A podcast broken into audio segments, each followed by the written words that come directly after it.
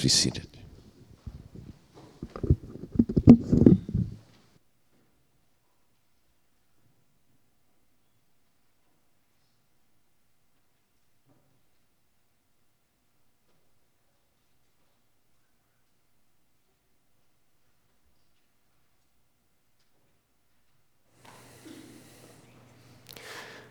The drug was called Erbitux. A young company called Imclone said it had the hot new cancer drug called Erbitux, and its stock skyrocketed, went right through the ceiling. Investors waiting for the next medical marvel to invest in poured millions into Imclone stock. Then the FDA failed to okay this new anti cancer drug. Imclone stock tanked.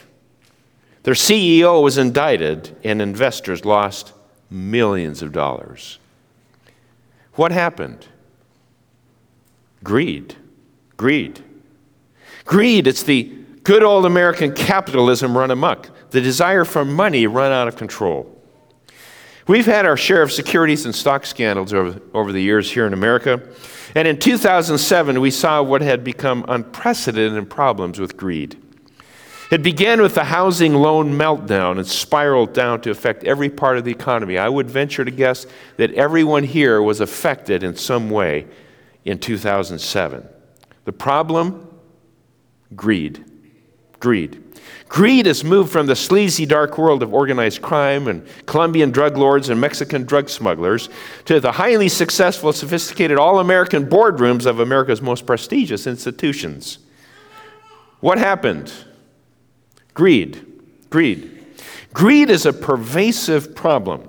It shows itself more subtly in our homes and neighborhoods. Maybe it's gambling casinos or lottery tickets or mega millions of jackpots. Why do I want to win the lottery? To help the poor? Eh, not so much. To help me buy what I want? Probably. That's more accurate. From the boardroom to the living room, greed is a part of human nature.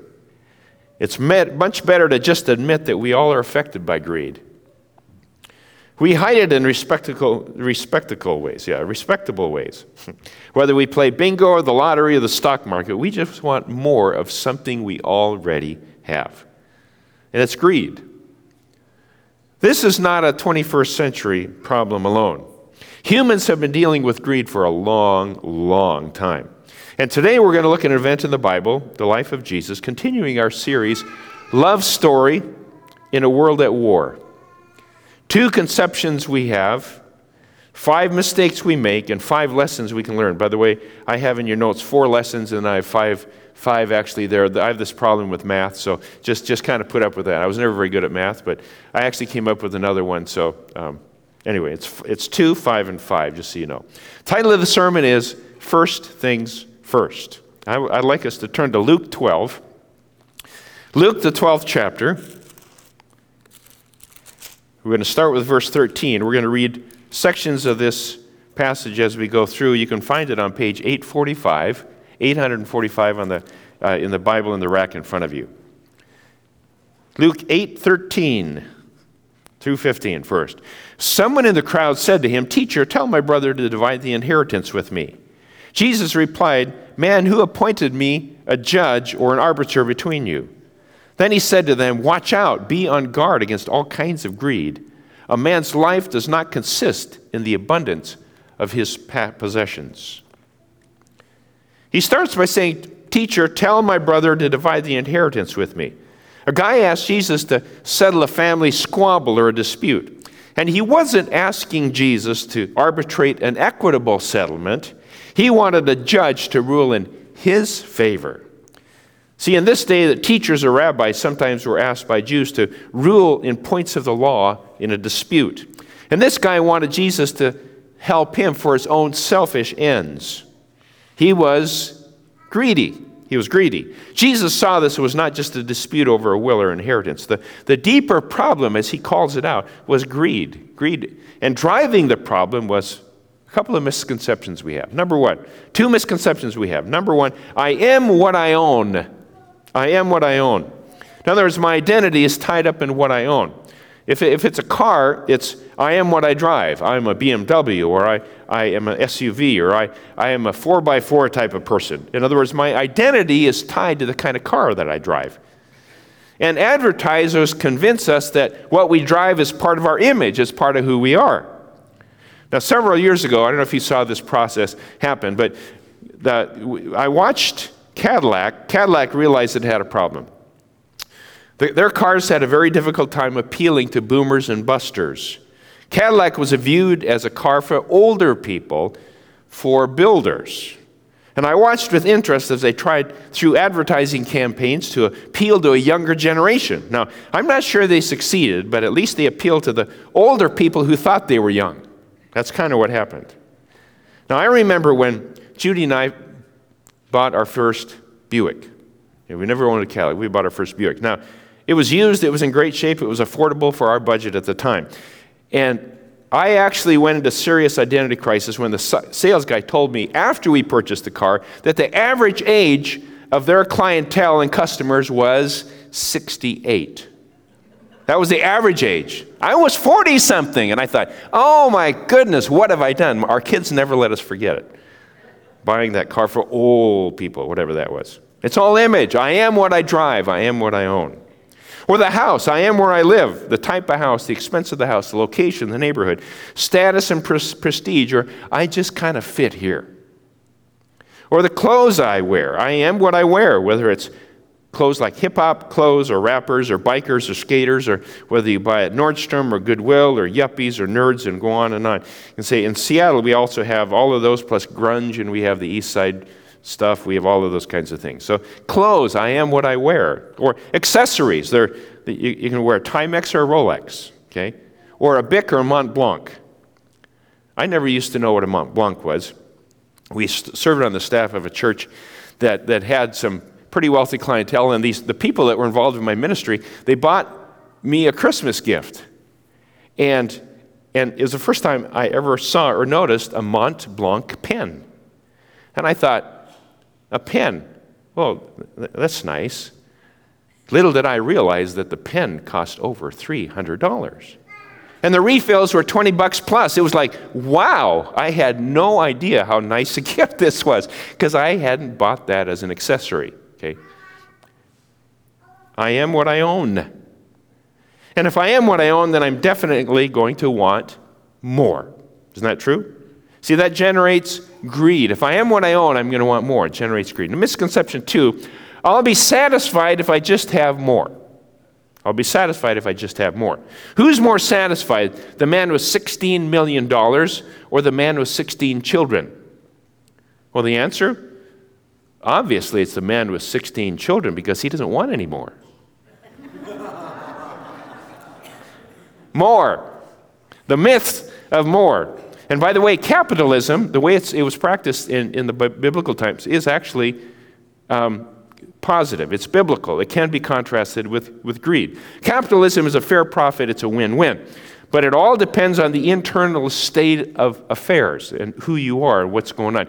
Greed is something that profits at someone else's expense. Actually, that's what socialism does as well. Margaret Thatcher famously said the trouble with socialism is that sooner or later you run out of other people's money. Those of you for Bernie Sanders, be informed. That's where you're at. Okay, we won't get into it. That's as far as I'll go. Greed actually is an inside job, it's the internal motivation. I win and you lose because it's all about me, it's not about you. So, what does Jesus say about this universal problem of greed? What does he say? He says, Watch out. Be on your guard against all kinds of greed. Watch out because you'll be taken? No. Watch out because greed can destroy your life. He says, A man's life does not consist in the abundance of his possessions. Don't take pride in our possessions, take pride in our spiritual need for God. So, two misconceptions I am what I own, and two, I'll be satisfied if I just have more. Then Jesus illustrates the point by telling a parable or a story. Verses 16 to 21 is this parable. And he told them this parable the ground of a certain rich man produced a good crop. He thought to himself, What shall I do? I have no place to store my crops. Then he said, This is what I'll do. I'll tear down my barns and build bigger ones, and there I will store all my grain and my goods. And I'll say to myself, You have plenty of good things laid up for many years. Take life easy, eat, drink, and be merry. But God said to him, You fool, this very night your life will be demanded from you. Then who will get what you have prepared for yourself? This is how it will be with anyone who stores up things for himself, but it's not rich toward God. Five mistakes we make. Five mistakes we make. First one is selfishness. Selfishness. This man uses the word I six times and the word my five times. What shall I do? I have no place. This is what I will do. It's all I, I, I. It's my crops, my barns, my grain, my goods, myself. It's my, it, the focus is all on him. It's all on me and my, self centered. This man did not think of his possessions as gifts from God lent to him by God to be used for God's purposes. When we look at the basic foundation of stewardship is everything we have belongs to God and they're given to us to steward. We don't own them. To, they're to be used for God's glory and his purposes. He didn't think about the transitory nature of his possessions. He didn't think of helping anyone else. Maybe God gave his possessions to him so he could use them to help the poor, help the needy, or expand the kingdom of God. It just there was just self-indulgence. It was just me, I, me. Storing up for himself. How many times do we think of our possessions as mine? Mine. What's the first word our children learn after dada? That's always first. Sorry. No, no, it's dada and it's no. The third word I think they all learn is mine. Mine. They learned dada, no, and mine. Somewhere after that, it's mama, I think, something like that. But anyway, well, who, who taught them the word mine? Well, Judy did, I think. But anyway, we'll do that. It's, you don't have to teach them the word mine. It's our human nature. It's selfishness, self centeredness. We don't have to teach our children to be selfish. We have to teach them how to be unselfish and how to share. It's part of the, the human nature. And this attitude of selfishness is not only a mistake, it's also called sin. It's part of our sinful nature, looking at what we have. And this offends God. It goes against the character of a kind, loving God. So the first mistake is selfishness. The second mistake was this man made was forgetting God. Forgetting God. Verse 17 says he thought to himself. Verse 18, he said, This is what I'll do. He talked to himself. He was talking to the wrong person. He forgot God. He didn't bring God into the conversation. Have you ever had a conversation with someone and they were just really talking to themselves? They're not talking to me. They just like the sound of their voice and they go on and on and they go, wow, they could, they could carry on this conversation without me being here. What input do you have? None. This, this guy was talking to himself. God was nowhere in his thoughts. God was nowhere in his plans for the future. He just, he just forgot God. Is it first things first or is it first things me? Now, in our endeavors, our ambitions, our goals, and drives, and, and all of us have those, do we include God? Do we talk to Him and with Him about it? Or do we have a one sided conversation with ourselves and invite God to kind of eavesdrop or listen in? Do I talk to God or just me? Is no one else consulted? How can we gain true perspective without consulting God? How can we see truth without consulting God? How do we know what first things first means without God? This man's goal was to achieve ease and prosperity, to eat, drink, and be merry. The third mistake we make is self satisfaction. Self satisfaction. Verse 19 talks about the fact that his soul feeds on his goods. Whoa. Those are interesting words. This man looks at his possessions and he feels good. This man looks at his accomplishment and he feels good. Now, is it okay to feel good about what we've accomplished? I, I, think so. I wash and wax the car and I stand back and I look at it and I say, wow, that looks great. Okay, I feel good about it. Okay? Or, or we finish landscaping a yard or, or painting the house and we stand back and say, wow, that's awesome. We finish the new website, look at it and say, wow, I'm really good. Sorry, I didn't mean to look, look at you. If you like it, that's all I care. Then that's okay. that's right. It's fine to appreciate our success and accomplishment, but move on, get over it. Okay? It's okay to look at it and say, this is great, but Don't feast on it and look at it. This guy fed on his accomplishments, his goods, and his possessions. Do we ever do that? Do we ever do that? Look at what we own and feel good, feed our souls on our goods. I don't know, I don't have barns and grain that won't fit in our yard. But do you ever sit back and look at your possessions and just kind of feed on them? The house that's almost paid for, or the new car, or the classic rebuilt car, the clothes in our, con, uh, in our, in our closet, the bank statement, the IRA or retirement account. When we look at that and we feel pleasure, we can actually feed on that, just like this man did. Feeding our souls with our goods. It's a sin because it's self, self, self satisfaction. The fourth assumption, fourth mistake is assumption. Assumption. Verse 19 says, You have plenty of goods laid up for many years. What was he saying?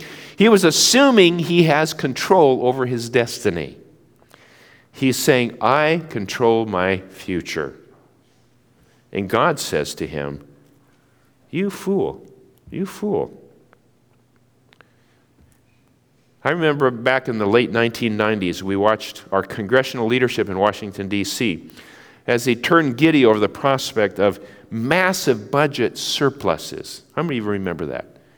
They said, We're going to have budget surpluses. We're going to pay all our debt off. We got plenty of money. And they said, Let's spend it. We control our destiny, we control our future. And God says, You fools. And then he says six words stock market crash, housing meltdown, Iraq war. Okay, that's seven words, not six. Seven words. And today we're almost 20 trillion in debt. An assumption that we control our future and destiny, even as a country. How many of us make the mistake of assumption, assuming I have control over my destiny? No one of us knows, only God knows. There's a passage in Ecclesiastes, Ecclesiastes 9:11, actually. And it says this, I have seen something else under the sun the race is not to the swift or the battle to the strong, nor does food come to the wise or wealth to the brilliant or favor to the learned, but time and chance happen to them all. Time and chance happen to them all. If you've ever been in the situation where you've experienced an extended time of unemployment through no fault of your own, you can understand this verse. We never know. We never know. Only God knows. Our accounting is going to come at the end of this life. No one knows when that is, but we make a lot of assumptions. The fifth mistake we make is we miss the purpose of our life. We miss the purpose of our life. This is perhaps the greatest tragedy. God did not put us on earth to accumulate possessions. The American dream really is the American nightmare. God put us on earth to have life, life to the full, but life does not consist of our possessions. So, what can we learn from this? Let's look at the next section and see what we can learn. Verse 22. Then Jesus said to his disciples, Therefore I tell you, do not worry about your life, what you will eat, or about your body, what you will wear. Life is more than food, and the body more than clothes. Wow. Life is more, letter A, life is more than what we own. Our possessions we see, we play with, we taste, we touch, we drink them. There's a physical dimension, there's a relational dimension of friends, family, children. And most important, there's a spiritual dimension. And that spiritual dimension has to do with our relationship with God, a God who wants to be to know us and be known by us. And that's why Jesus came to introduce us to his Father, God. And it's through Jesus we can know God and experience this spiritual dimension. People, most people today are spiritually seeking. People that you work with, maybe you heard this morning, you're just you're just spiritually seeking, not sure what all this means. But that's the most important dimension is the spiritual. This is the part that will last forever. The second lesson, verse 24, says, Consider the ravens. They do not sow or reap. They have no storeroom or barns. They, God feeds them. And how much more valuable are you than birds? Letter B, we are highly valued by God. You can add to that, regardless of possessions regardless of you are highly valued to God regardless of possessions. God values you, God loves you, God cares about every single detail of your life. Our world demeans the individual. Cities produce groups of anonymous persons that are just kind of lost in the crowd. We establish online friendships through Facebook and exchange pictures with Snapchat. We have the illusion of relationships and our value by how many friends we have. And you ask, do we matter to God? I'm just one of millions. Am I just a more highly evolved being from pond scum, or do I have any value? The Bible makes it abundantly clear, and nature confirms the fact that each person is created unique a unique set of genes made in the image of God Himself, more valuable than any other part of creation. He uses birds as the illustration. And God notices even what the birds are doing. And I like that. Sometimes when I'm looking at birds flitting here and there, I go, you know, God knows that. I'm, I'm, I'm more valuable than birds, you know. God knows what I'm going through. God knows what I'm feeling. God knows. Wh- he knows all that. We are more valuable than anything. The third lesson verse 25 through 26. Who of you by worrying can add a single hour to his life? Since you cannot do this very little thing, why do you worry about the rest? Letter C worry is a non productive waste of time. Worry is a non productive waste of time. If we live for ourselves, focus on I, my, me, and assume we're in control of our destiny, then we have to rely on ourselves. And that causes worry. And worry is a non productive waste of time. Why? The next lesson, verse 27. Consider how the lilies grow. They do not labor or spin, yet I tell you, not even Solomon in all his splendor was dressed like one of these. If that is how God clothes the grass of the field, which is here today and tomorrow thrown into the fire, how much more will he clothe you, O you of little faith? And do you not set your heart, do not set your heart on, on what you will eat or drink or worry about it, for the pagan world runs after that. God will, letter, lesson four, God will take care of all our needs. That's the nature of Christian faith. It's a walk of trust, it's a journey of faith that says, God loves me, I trust Him, I will put my trust in Him. And we quit relying on me. Trust in God. In the movie Signs, starring Mel Gibson, Gibson plays a part of a minister who gave up his faith in God after his wife was killed in a tragic accident.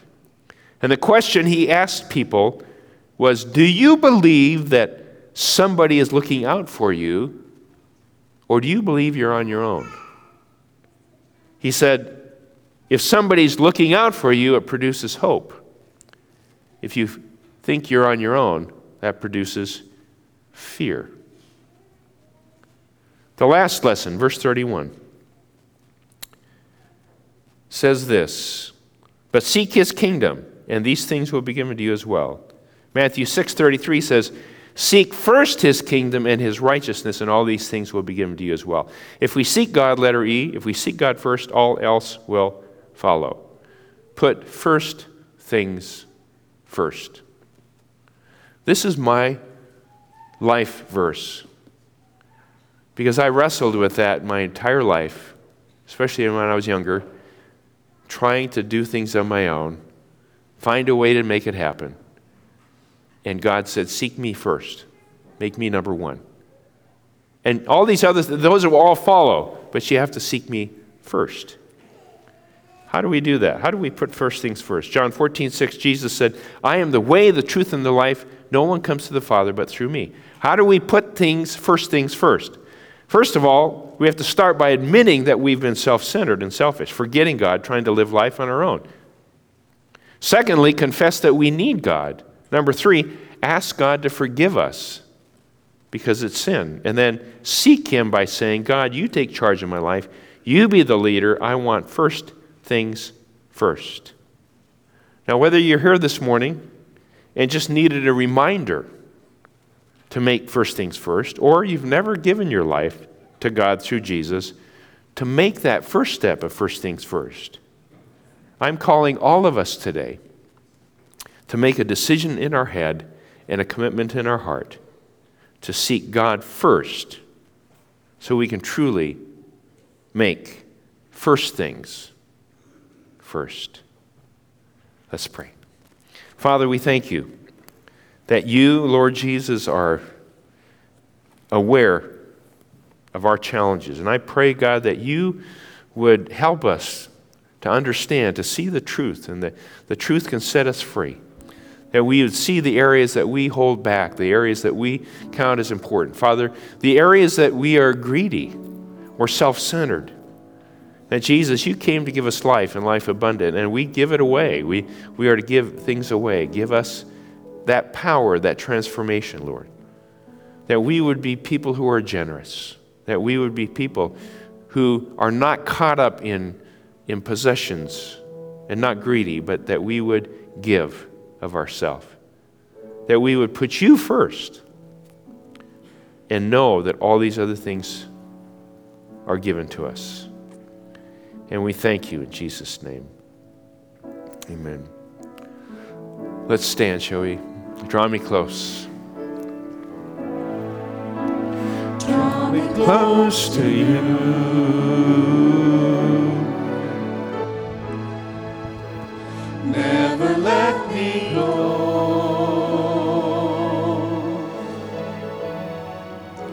I lay it all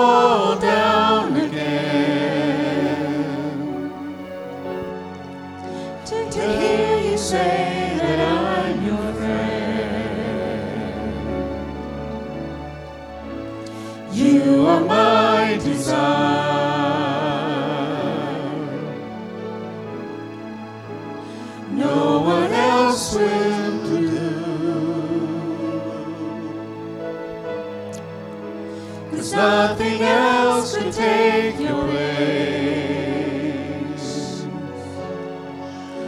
To feel the warmth of your embrace.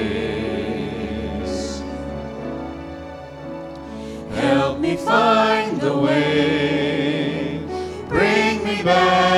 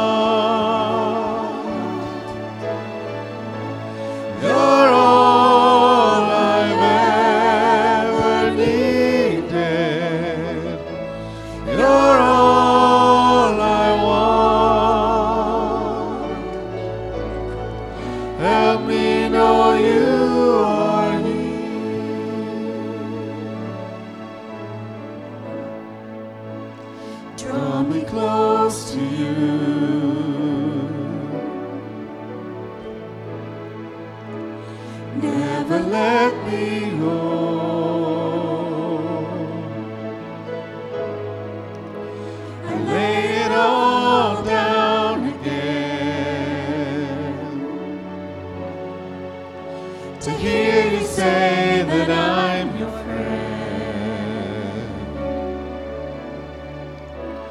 You are my desire.